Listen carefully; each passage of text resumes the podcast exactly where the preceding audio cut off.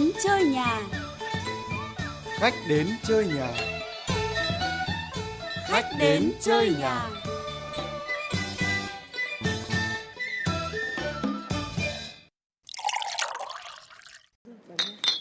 Ôi giời ơi, 200 trang sách mới đọc liền một mạch. Thật hiếm có cuốn sách nào lôi cuốn mình thế này. Bây giờ còn những con chữ cuối cùng đây phải đọc thật cẩn thận.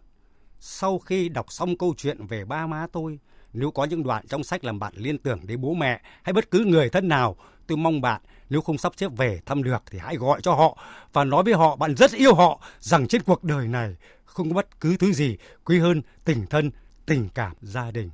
Vâng, xin chào quý vị thính giả. Tôi vừa chia sẻ cùng mọi người đoạn cuối cùng của cuốn sách có cơ duyên đã đến được tay tôi. Ai có thể ngờ rằng phía sau một doanh nghiệp có thương hiệu là cả một gia tộc với những con người đầy cá tính, tràn đầy đam mê và cũng lắm khi hy sinh thầm lặng vô cùng. Hôm nay tại căn phòng thân thuộc của chúng ta của khách đến chơi nhà, tôi đã có lịch hẹn với Trần Uyên Phương, tác giả cuốn sách Chuyện nhà Dr. Thanh. Xin chào Trần Uyên Phương. Ôi giời ơi, tưởng không gặp được nhau cơ. Dạ vâng, xin chào Ừ. anh Cầm. Ờ này, bây giờ câu đầu tiên phải nói ngay, thật ra là không biết gọi bạn là gì đâu. Cô gái tỷ đô này, hay là nhà văn trẻ này, hay là nàng thơ trên thương trường. Bây giờ bạn thích gọi cái gì nhỉ? Cho em xin phép là chị gọi em là Phương thôi được rồi ạ. Không, không, thì tôi tôi này ái nữ của Dr. Thanh đúng không? Vì này tôi vừa được nghe một cái bài hát tình cờ tôi rất là hay. Có một câu là mãi mãi là con yêu của cha, đúng không? Và đúng là với cái tình yêu như thế thì bạn đã viết đây là cái cuốn sách rất là hấp dẫn tôi. Đây này bạn nhìn đây, cuốn sách đánh dấu xanh đỏ cả và mỗi một cái màu này, da cam này, xanh lá cây là đều có một cái thông điệp của bạn đã gửi gắm được cho trái tim của tôi. Ôi cuốn sách mà anh có thể đọc vừa cả màu hồng vừa cả màu xanh như thế Vâng, này vâng, thì quá vâng. tự hào đấy ạ. Rất là cảm ơn bạn. Uyên Phương này, thực ra thì cũng là nhờ cơ duyên mà cuốn sách này đã đến với tôi. Ngay từ lúc đầu, tôi đã nghĩ một câu hỏi mà nếu được gặp Phương như là ngày hôm nay ấy, tôi muốn hỏi ngay vì hơi thắc mắc tức là tấm bằng thạc sĩ quản lý doanh nghiệp gia đình tại Thụy Sĩ liệu có tác động gì tới cái cách nhìn của Phương về gia đình và có giúp gì được cho Phương trong cái việc mà cầm lấy cây bút để viết lên cuốn sách này.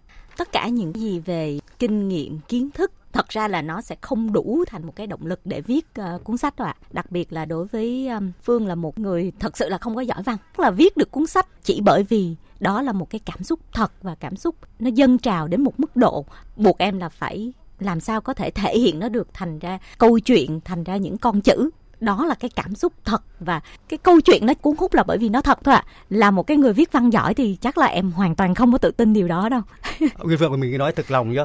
Thực ra là cuốn sách này xúc động mọi người và 10 chương sách của bạn nó giống như là 10 con sóng đuổi theo nhau, dồn dập nhau.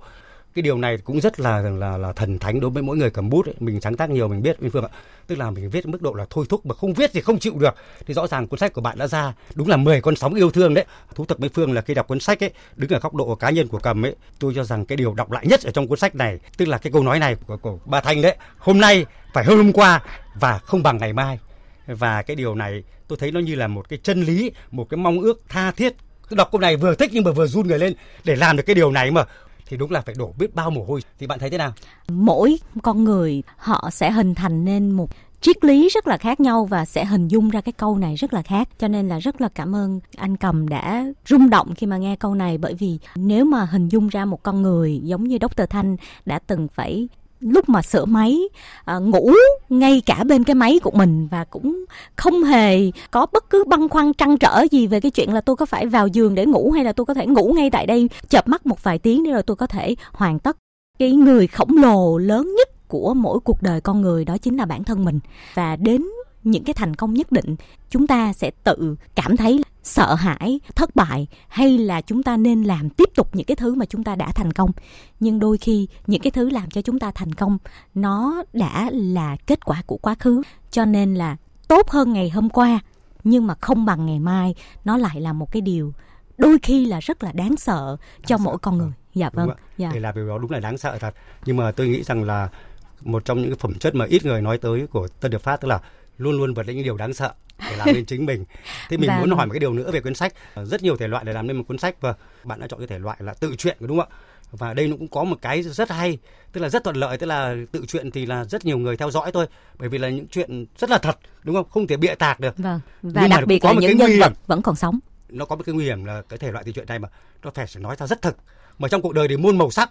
Không phải lúc nào trong gia đình mình cũng màu hồng cả có lúc có ở gam màu khác mà. Vậy thì bạn có lúng túng có băn khoăn không trước khi mà cầm bút và viết lên những cái niềm vui rồi cả nỗi buồn và cả những nỗi đớn đau nữa? Và nó thật là có những điều bí mật thì tiết lộ ra mình cũng thấy hơi thương tiếc Dạ vâng, cảm ơn anh là câu hỏi này là một cái cơ hội để em có thể cảm ơn sự rộng lượng của những nhân vật trong cuốn sách. Tại vì ờ, cái khó không phải là chỉ là của tác giả, cái khó là cái sự rộng lượng mà nhân vật đồng ý để cho tác giả viết và mức độ thật của câu chuyện mà nhân vật đồng ý để tác giả có thể phơi bày. Và điều đó thì khá khó với lại một số người. Và đặc biệt, có những cái câu chuyện mà mọi người cho là thầm kín thì nhân vật cũng đồng ý để đem những cái câu chuyện đó ra. Có thể là khi chia sẻ, mỗi người sẽ có những cái phân tích khác nhau rất là cảm ơn những nhân vật ở trong cuốn truyện đều là những người mà hiện nay vẫn còn sống còn làm việc với Tân Hiệp Phát và những người mà chúng ta đều có thể kiểm chứng để chia sẻ thì họ đều rất là rộng lượng để đồng ý chia sẻ những cái câu chuyện đã được viết trong sách ạ. À. Vâng, cảm ơn Nguyên Vương rất nhiều. Còn mà điều này nữa cũng hơi tế nhị, tức là nói về tình yêu mà nhất là với những người yêu cũ mối tình xa xưa ấy những bóng hồng từ từ thuở nào thuở nào ấy với những nhân vật nổi tiếng ấy, luôn luôn là một cái sự hấp dẫn đặc biệt với độc giả đúng không dạ. rất hấp dẫn đấy tôi thấy nhiều cuốn sách đã đắt khách vì những cái mối tình xưa cũ mà vậy thì khi viết về những cái mối tình tôi mới phải nói khẽ với phương nên không dạ. sợ má nụ nghe thấy mà khi viết về những mối tình của cha chị có ngại điều gì sẽ xảy ra không Dạ một lần nữa thì à, cái điều này lại là rất là cảm ơn à, nha anh cầm nói là má nụ bởi vì là khi mà hoàn tất xong uh, chương về những mối tình của Dr. Thanh, em cũng đã đưa cho má nụ đọc và em rất là cảm phục cảm nhận được rất là sâu sắc và đó cũng là một bài học cho riêng mình. Là những gì thuộc về quá khứ thì chúng ta cũng chẳng có gì để phải trách hay là ghen với quá khứ cả. Bởi vì chúng ta chính là hiện tại và chúng ta là tương lai. Cho nên là má nụ đọc một cách rất là nhẹ nhàng và cũng hoàn toàn chia sẻ, thì đó là điều mà em rất là phấn khởi. Chính bởi vì cái sự rộng lượng đó cho nên làm cho cuốn sách có thêm màu, thêm vẻ ạ. à và cầm mình cũng đã đọc đi đọc lại những cái dòng mà Uyên Phương viết ở đầu cuốn sách ấy ờ, Phương đã viết về ba mình thế này suốt tuổi thơ trong đầu tôi là nỗi sợ ba sợ phát run phát rét, sợ như sợ cọp. Nhớ trận đòn duy nhất của ba khiến tôi phải vào viện. Ba cấm không cho mặc váy này, cấm không cho điệu đàn gì hết này. Và ba chẳng bao giờ ấm đứa nào cả quả thật là tôi sững sờ, nhưng mà nó giống như một cái sự bảo hiểm ở trong cái chương đầu mà cuối cùng bạn sẽ lật ngược cái vấn đề và quả thật là khi bước vào chương 2 bạn đã cất cái tiếng mà không thể tha thiết hơn, mà chậm hơn được nữa là ba ơi. Và bây giờ để tiếp tục câu chuyện đấy thì ờ, Uyên Phương có thể uống nước đi, chè rất là ngon đấy. Chúng ta cùng uống nước và cùng nghe những cái ý kiến của mọi người suy nghĩ về thể loại tự truyện thế này. Để Uyên Phương thấy rằng là Uyên Phương đã vừa đi qua một khu rừng vô cùng lộng lẫy nhưng cũng vô cùng nguy hiểm. Rất cảm ơn anh dạ hồi ký tự truyện thì nó có một khía cạnh nó rất là cá nhân và mình sẽ cảm thấy những cái con người đó họ có giống như cái ái ố hỉ nộ giống như mình và nó làm cho mình dễ đồng cảm với người ta. Thông thường là tôi thấy sự thật thì thường động chạm. Họ nói sự thật chấp nhận cái rủi ro khi việc nói lên cái điều đấy. Xã hội Việt Nam này luôn luôn khát khao sự thật, được cá nhân hóa. Cái nhu cầu cực kỳ quan trọng của con người đó là nhu cầu con người tự nhìn lại mình. Chính cái khát vọng muốn tự nhìn lại mình ghi lại mình nó động lực à, dẫn đến những cái thể loại tự kể tự ghi tự khắc họa bản thân mình. Hồi ký hay thực truyện mang tính riêng tư của mỗi con người quan tâm đến cái phần tự ý thức cái phần nội cảm của con người ta nhiều hơn. Để người ta quan tâm đến nhiều hơn theo nhận của tôi thì có lẽ nó lại nằm ở phía là các tự truyện. Người ta muốn nhìn vào đời sống người khác.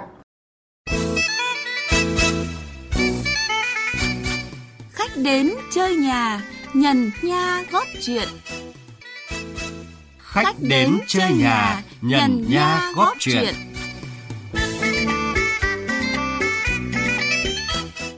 Như là Uyên Phương đã tâm sự trong cuốn sách ấy, ba má không muốn kể và cũng không có thời gian để kể nữa. Không biết thu thập tài liệu như thế nào đây. Vậy thì cái điều gì đã thôi thúc chị bỏ ra 5 năm mà tôi nghĩ còn nhiều hơn thế nữa ấy để mà viết về gia đình mình và làm sao để có những cái tư liệu mà hoàn toàn tuyệt mật như này trong lúc mà cuốn sách sắp sửa được xuất bản thì ờ, cũng có rất là nhiều những phản biện nói là chưa nên xuất bản cuốn sách vào bây giờ. Hoặc là có những chia sẻ là có thể viết ở một cái thể loại khác, ví dụ như tiểu thuyết chẳng hạn.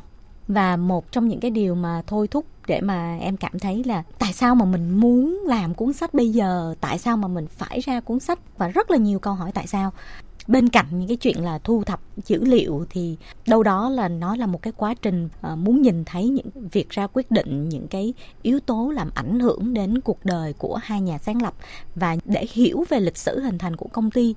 Để ra được cuốn sách thì cái điều mà thôi thúc em lớn nhất, đó chính là một cái hình ảnh giống như là nó ám ảnh ở trong đầu, là em không muốn có một cái dỗ ba má rất là lớn mà ở trong đó mình cảm thấy tiếc là mình chưa có làm được điều này hoặc chưa có làm được điều khác. Bởi vì lúc đó thì bố mẹ đã không có còn tận hưởng được những cái lời cảm ơn một cách chân thành nhất mà mình có thể cảm ơn. Đó là cái thôi thúc em nhất để giúp cho em hoàn thành cuốn sách. Bởi vì đó chính là một cái lời cảm ơn tha thiết nhất mà em nghĩ là một món quà thì không có cái gì uh, có thể xúc động hoặc là có thể làm cho bố mẹ vui hơn. Đó chính là cuốn sách mà đứa con rất là trân quý gửi tặng cho bố mẹ mình À, để hiểu thêm cuốn sách chuyện nhà Đốc Tờ Thanh đã được tái bản lần thứ hai và tôi tin rằng sẽ còn tái bản nhiều lần nữa. Xin mời quý vị thính giả yêu mến của chúng tôi sẽ cùng lắng nghe những chia sẻ của các bạn đọc về cuốn sách này.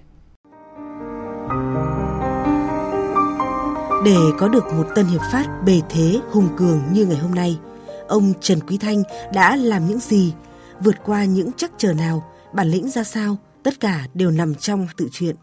Câu chuyện khởi nghiệp của doanh nhân này thực sự là động lực cho bất kỳ ai muốn thân tự lập thân. Vì vậy, ngay khi vừa ra đời, chuyện nhà Dr. Thành đã nhanh chóng thu hút được sự quan tâm của dư luận. Trong tác phẩm này, cái chương mà tôi cảm thấy là ưng ý nhất là chương số 9, con cái nhà Dr. thành Mặc dù à, những anh chị có nền tảng rất tốt về nền nếp gia đình, nhưng bản thân của mỗi anh chị đều có một cái ý chí để mà tự thân vận động nhiều hơn vô tình cũng làm cho tôi có thêm nhiều cái động lực phấn đấu nhiều hơn cho những ước mơ những hoài bão của mình Sở dĩ cuốn tự truyện hút độc giả đến vậy bởi không chỉ mang đến những bài học đắt giá từ câu chuyện kinh doanh chắc trở, từ tinh thần khởi nghiệp vượt khó. Chuyện nhà Dr. Thanh còn là những câu chuyện về tình cảm gia đình sâu lắng và xúc động, đem lại cho độc giả những cảm xúc sâu sắc. Điều quan trọng hơn, sau tất cả, gia đình nhà Đốc Tơ Thành cùng nắm tay nhau với yêu thương sâu sắc, sự cảm thông và kết nối để vượt qua sóng gió. Đốc Tơ Thanh, cuộc đời của ông rất chi là khổ và chính những câu chuyện đó đã giúp cho tôi cảm nhận được điều rằng tất cả con người chúng ta dù có khổ có mấy, có cực khổ thế nào thì chúng ta cũng có thể đứng lên được nếu chúng ta cảm thấy cuộc đời chúng ta là có ý nghĩa Tình cảm gia đình thiêng liêng chính là sức mạnh, là sợi dây kết nối gia tộc Tân Hiệp Phát vững chãi qua mọi thử thách của cuộc đời.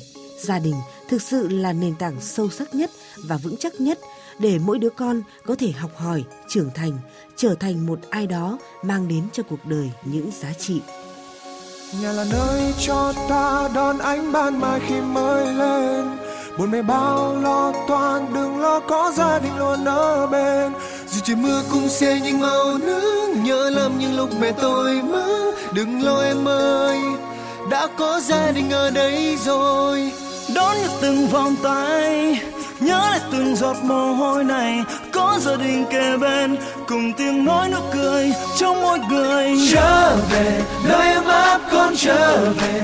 Gác mọi thứ về bên mẹ, bao lo bỏ sau lưng vứt tất cả để trở về. Nơi chẳng có đua chen gì, nơi chẳng phải buồn đau vì cho tôi xin một ngày thôi. Trở về nhà.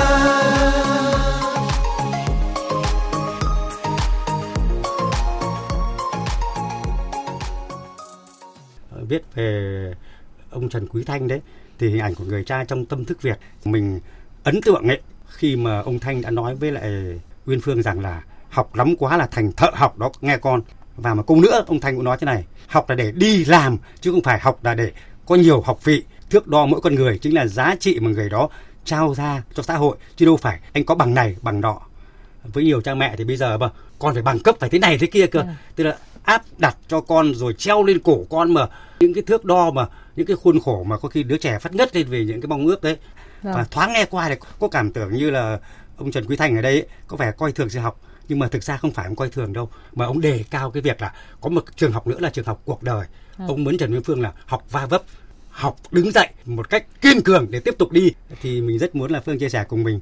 Có những cái đúng là giống như anh cầm à, đã đọc và hiểu sâu sắc về tình cảm của một người cha phương hay gọi là sếp thanh thì sếp thanh vẫn luôn luôn nói là tôi đâu có cần đi du học nước ngoài đâu tôi vẫn có thể xây dựng tân hiệp phát được thì tại sao phải đi du học và học là do ờ, mình, chứ không phải là do trường hay không phải là do thầy. Và cuối cùng, tất cả những cái mà phương hiểu và động lại được đó là nỗ lực là từ bản thân mình.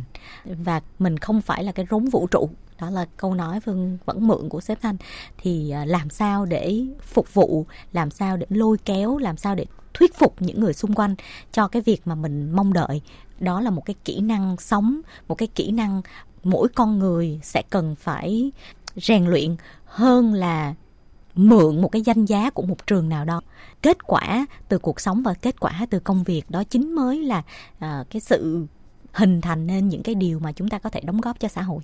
Cũng tâm sự thêm nguyên phương này là mình cảm nhận được cái cách thức dạy của ông Trần Quý Thanh đã dạy cho con cái mình mà là không dạy gì cả. Mà mình nói nôm na tức là vô chiêu đấy tức là dạy cho con cái cách quan sát nhìn nhận cuộc sống à. để tìm ra chính mình trong vai đập ấy. Suy nghĩ thế không hiểu có đúng không Nguyên Phương?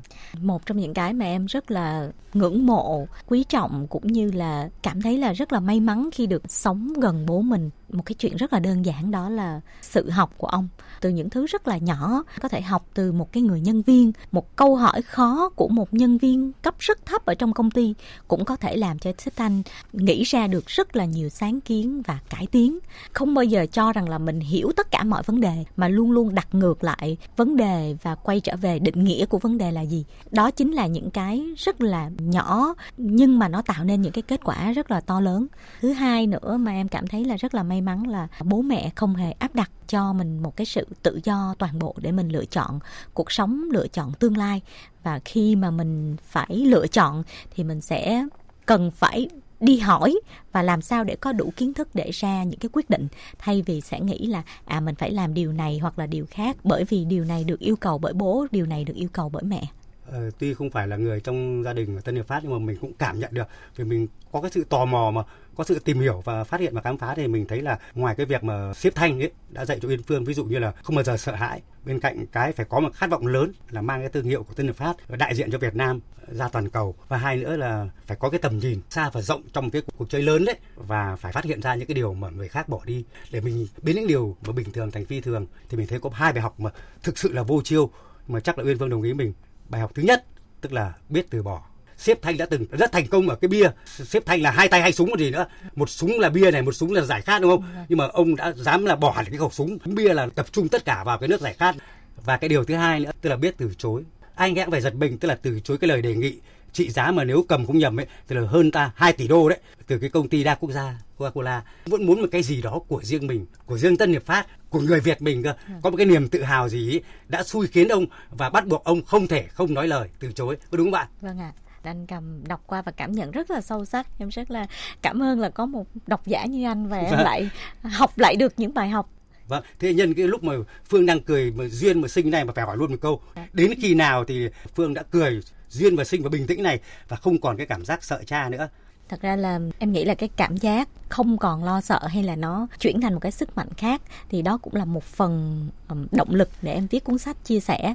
Ờ, đó chính là cái sự thấu hiểu về tình cảm và tình yêu của một người cha thì à, cái tình yêu đó nó rất là khác hơn tất cả những cái tình yêu mà những đứa con mong đợi. À, là những đứa con thì chúng ta mong đợi là được bố mẹ chiều chuộng được bố mẹ mua cho cái nón cái bánh hoặc là một cái món đồ gì đó hoặc là được bố mẹ dành thời gian. Nhưng mà khi hiểu ra được rằng tình yêu mà bố mình dành cho mình đó chính là muốn mình trở thành một cái nhà lãnh đạo trong tương lai. Tình yêu mà ông có thể gạt qua tất cả những cái sự sợ bản thân mình đau lòng khi mà phải nói những lời khó nghe đối với con cái. Đó chính là một cái sự lớn hơn cả bản thân ông. Mong đợi con của mình có một cái cuộc sống đứng vững trên đôi chân của mình. Đến lúc mà em hiểu ra được cái tình yêu đó thì nó không chỉ là vượt qua nỗi sợ mà nó còn thấu hiểu cho cái tình cảm của những người cha, những người mà luôn luôn mong muốn cho tương lai của con cái mình tốt đẹp hơn mình phải chia sẻ với lại Uyên Vương là mình cũng là người cha đúng à. không thì đúng là ông Quý Thanh đã yêu con một cách rất đặc biệt theo cách riêng mình. À. xin phép cả Trần Uyên Phương nữa cho phép tôi được đọc mấy câu thơ tặng xếp thanh được không ạ? Vâng ạ. Tôi đọc bài thơ này có tên là Nhớ ngày mai bởi vì cái chữ ngày mai này nó rất là trùng với lại cái tiêu chí phấn đấu của của Tân Hiệp Phát đó là hôm nay phải hơn qua và không bằng ngày mai. Bài thơ của tôi có tên là Nhớ ngày mai. Thường thường người ta nhớ những gì đã qua nhưng tôi lại nhớ những ngày chưa tới cơ. Tức là tôi luôn luôn nhìn về phía trước. Này em, anh nhớ ngày mai quá. Có thể là con gái sẽ ngủ quên trên cây đàn chúng mình mua quá đắt nhưng em đừng đánh thức giấc mộng su man còn đắt hơn nhiều. Ta đã thực vào đời bằng nước mắt để con ta mơ mộng ngủ bên đàn. Ta đã đi như mèo trên phố vắng gọi tên con như gọi các thiên thần. Có một nốt không bao giờ con biết tới là nốt buồn cha đã nuốt thay con. Trao ước bình minh rơi thật khẽ, trái đất tròn trong mắt ấy tròn xoe. Trao ước sau này, thích gì con hát thế, dù cha thành xác pháo để mừng con. Tôi muốn nhắc đến má nụ một người nói về má nụ này. Còn chị nụ là còn tâm lực phát. Chị nụ khỏe là tân phát khỏe. Và một câu này tuyệt vời vô cùng là đứng trước một những bức tường gian lao bị dồn nén lên chân tường ấy thì bao giờ má nụ nói một câu thôi anh ạ đừng lo nghĩ gì cả ta có thể lặp lại từ đầu. À, ừ. thế địa phương ạ khi đọc đến cái dòng chị viết ba yêu nhiều và toàn những mối tình nóng bỏng nhưng đã cưới đúng đối tác lớn nhất của đời mình yeah. Dạ. tôi thấy thì bạn tài tình quá bạn tức là bạn viết thế này mà tôi nghĩ là bạn đã viết như thế mà tôi cảm mà có khi là hai mẹ con không nhìn mặt nhau ấy và mày làm xấu tao đi tao đã đi kể với bao nhiêu người là đây là mối tình duy nhất với bà nụ rồi ông không yêu ai cả bây giờ lộ bém với tất cả rồi ông yêu quá nhiều người nhưng mà này yêu quá nhiều người nhưng mà đối tác lớn nhất vẫn là má mà ngay những trang đầu sách đấy mà làm tôi choáng váng đấy tức là bạn đã viết thế này này ly dị ba đi má định sống khổ thế này cả đời à đó là lúc uh, mà cái nỗi sợ ba bao trùm là khi không chấp nhận nổi cái núi làm vợ của má, hay là còn vì điều gì nữa? Thấy má khổ quá chăng? Em đã từng có à, chia sẻ một lần câu nói này ở trên báo.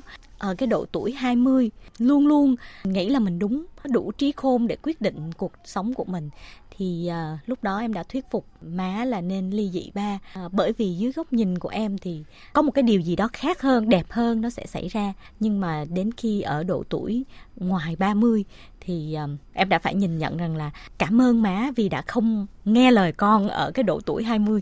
Rồi một lời cảm ơn má nhưng mà thật ra là gầm đằng sau là mở đó là xin lỗi ba. đúng không? Vì con có những đề xuất hơi táo bạo đúng không ạ? Thế thì à, Phương ạ, phía sau những nhẫn nhịn này, hy sinh này thì có lẽ mình thấy nổi bật lên hình ảnh của những cái người xuất hiện trong cái, cái cuốn tự truyện của bạn ấy là hình ảnh những người nữ rất đẹp. Mình có cảm tưởng Tân Hiệp Phát thành công chính nhờ các nữ tướng. Đây không phải là ca ngợi phụ nữ đâu nhá. Rõ ràng như thế mà đã giúp cho Tân Hiệp Phát đi từng bước một. Cái sự mềm mại trong kinh doanh là rất cần thiết.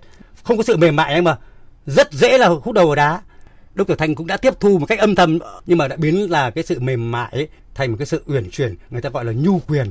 Những bước chuyển hướng mà rất là tài tình mình muốn hỏi Phương cái này, có phải là hình mẫu của má nụ sẽ là cái hình ảnh mà sau này bạn sẽ phân nước theo trong cái cương vị là người giữ ngọn lửa ấm trong gia đình? Điều này thì em cũng đã tự hỏi bản thân rất là nhiều lần. Em ngộ ra được một điều là mỗi cuộc đời sẽ có những mưu cầu hạnh phúc khác nhau. Và nếu như mà ai đó sống cho cuộc đời của một người khác thì nó sẽ rất là nặng nề đối với mình. Và đó là lý do tại sao mà em cũng bắt đầu câu chuyện bằng hình ảnh. Má là một cái tấm gương rất là lớn mà có thể là giống như một ngọn núi mà không bao giờ con có thể với tới được. Nhưng mà đó chính là hạnh phúc và cuộc sống của má. Còn những cái mà trong tương lai và đó sẽ là một cái hạnh phúc của một thời đại 4.0 chẳng hạn. Vâng.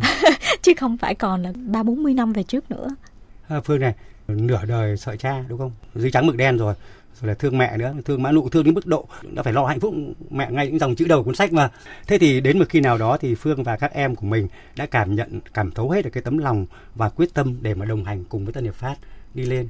Một trong những cái mà rất là cảm ơn bố mẹ em là đã tạo ra một cái giá trị cốt lõi của gia đình và bố mẹ luôn luôn sống theo những cái giá trị cốt lõi đó từng ngày. Chính cái điều đó cũng là tấm gương để cho tất cả các thế hệ đi sau noi theo không chỉ là ở trong gia đình nhưng mà còn ở trong tổ chức và đó cũng là cái tấm gương để mà mọi người hành xử với gia đình nhỏ của mình ngoài cái thời gian làm ở Tân Hiệp Phát. Yeah. Dạ. Vâng, thế còn một cái câu chuyện này bây giờ thân tình rồi cho phép mình như là một cái người bạn thân thiết của gia đình ờ, Phương mình mới hỏi một câu này là quả thật là mình khá sốc đấy khi mà mình mình đọc cái đoạn mà Dũng ấy mà người con trai duy nhất của Dr. Thanh ấy, bạn Dũng ấy buộc giao lại toàn bộ cái thị trường rộng lớn của Tân Phát ở thành phố Hồ Chí Minh và chấp nhận rẽ một con đường khác, rời bỏ doanh nghiệp của gia đình.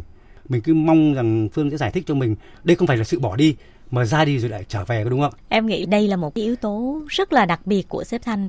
Rất là nhiều lần em nhắc lại bởi vì là câu chuyện mang tựa đề của cuốn sách cũng là chuyện nhà Dr. Thanh và em cũng rất là bất ngờ là là con một trong gia đình nhưng mà sếp Thanh không hề áp đặt con gái hay con trai mà chỉ là ai là người có thể tạo ra kết quả. Người tạo ra kết quả mà có đủ năng lực thì vẫn có thể lên những vị trí lãnh đạo, chứ không nhất thiết là người đó phải là thuộc giới tính nam hay nữ. Ở trong gia đình thì rất là tôn trọng các quyết định của từng cá nhân và em nghĩ là đó là cái yếu tố quan trọng để tạo nên gia đình. Không có nghĩa là gia đình là nơi mà tất cả chúng ta phải theo cái hoài bão hoặc là mong đợi của bố mẹ, mà đó là cái nơi mà làm cho mỗi con người được thể hiện bản thân của họ nếu như mà bạn muốn được làm ở Tân Hiệp Phát thì bạn cũng phải chứng minh năng lực là bạn có thể đóng góp cho Tân Hiệp Phát. Nhưng nếu mà bạn muốn ra mở một doanh nghiệp cũng rất là tự hào, bởi vì là có thể đứng vững được và xây một cái hoài bão của mình thì tại sao không?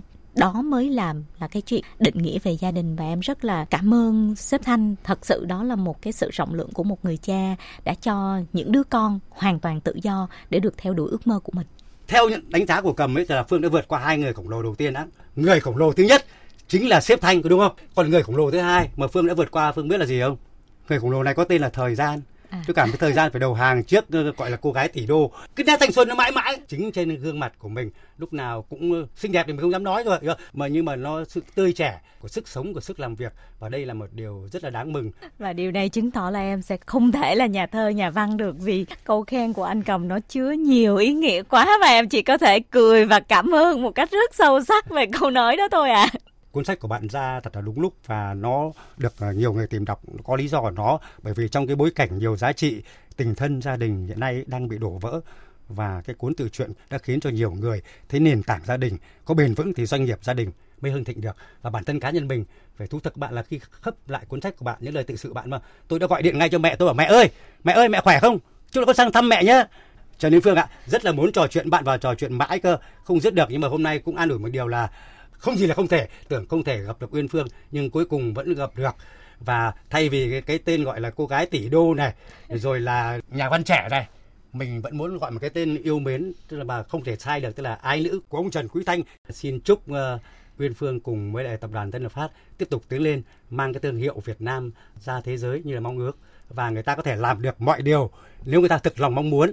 Và để kết thúc chương trình này mình muốn uh, tặng Uyên Phương một câu hát mà mình không cần hát đâu. Mình đọc lên thôi. Nó nghe như tiếng hát rồi. Vâng. đó là Việt Nam Việt Nam ôi nước Việt yêu dấu ngàn năm. Vì hai tiếng Việt Nam thiêng liêng yêu thương ấy chúng ta sẽ phấn đấu nỗ lực hết mình để cho vâng tổ ạ. quốc ta giàu đẹp hơn và mang được hai tiếng Việt Nam ra toàn cầu. Cũng có một câu trong tuyên ngôn của Tân Hiệp Phát là vì bạn nên chúng tôi nỗ lực vì bạn nên chúng tôi phát triển Sau nhiều thập kỷ chiến đấu để tồn tại và phát triển, ba tôi chiêm nghiệm ra rằng thách thức là thứ ông đã chuẩn bị để đón nhận nó suốt cả cuộc đời. Mỗi ngày sống mà chúng ta không có động lực chắc chắn sẽ trở nên vô vị. Mỗi cuộc đời vô vị sẽ làm xã hội chật trội hơn và chiếm chỗ của khát vọng và những ước mơ. Sóng gió nào chả bất ngờ như nhau, bão tố nào chả gây thiệt hại. Nhưng sau cơn bão lũ, cái còn động lại sẽ là phù sa để nuôi lớn cây non làm cây to phải có rễ sâu để đứng vững trong bão tố. Cành lá phải đủ khỏe để chống chọi với gió quật mưa vùi. Còn nếu không thì làm cỏ vui đời an bình.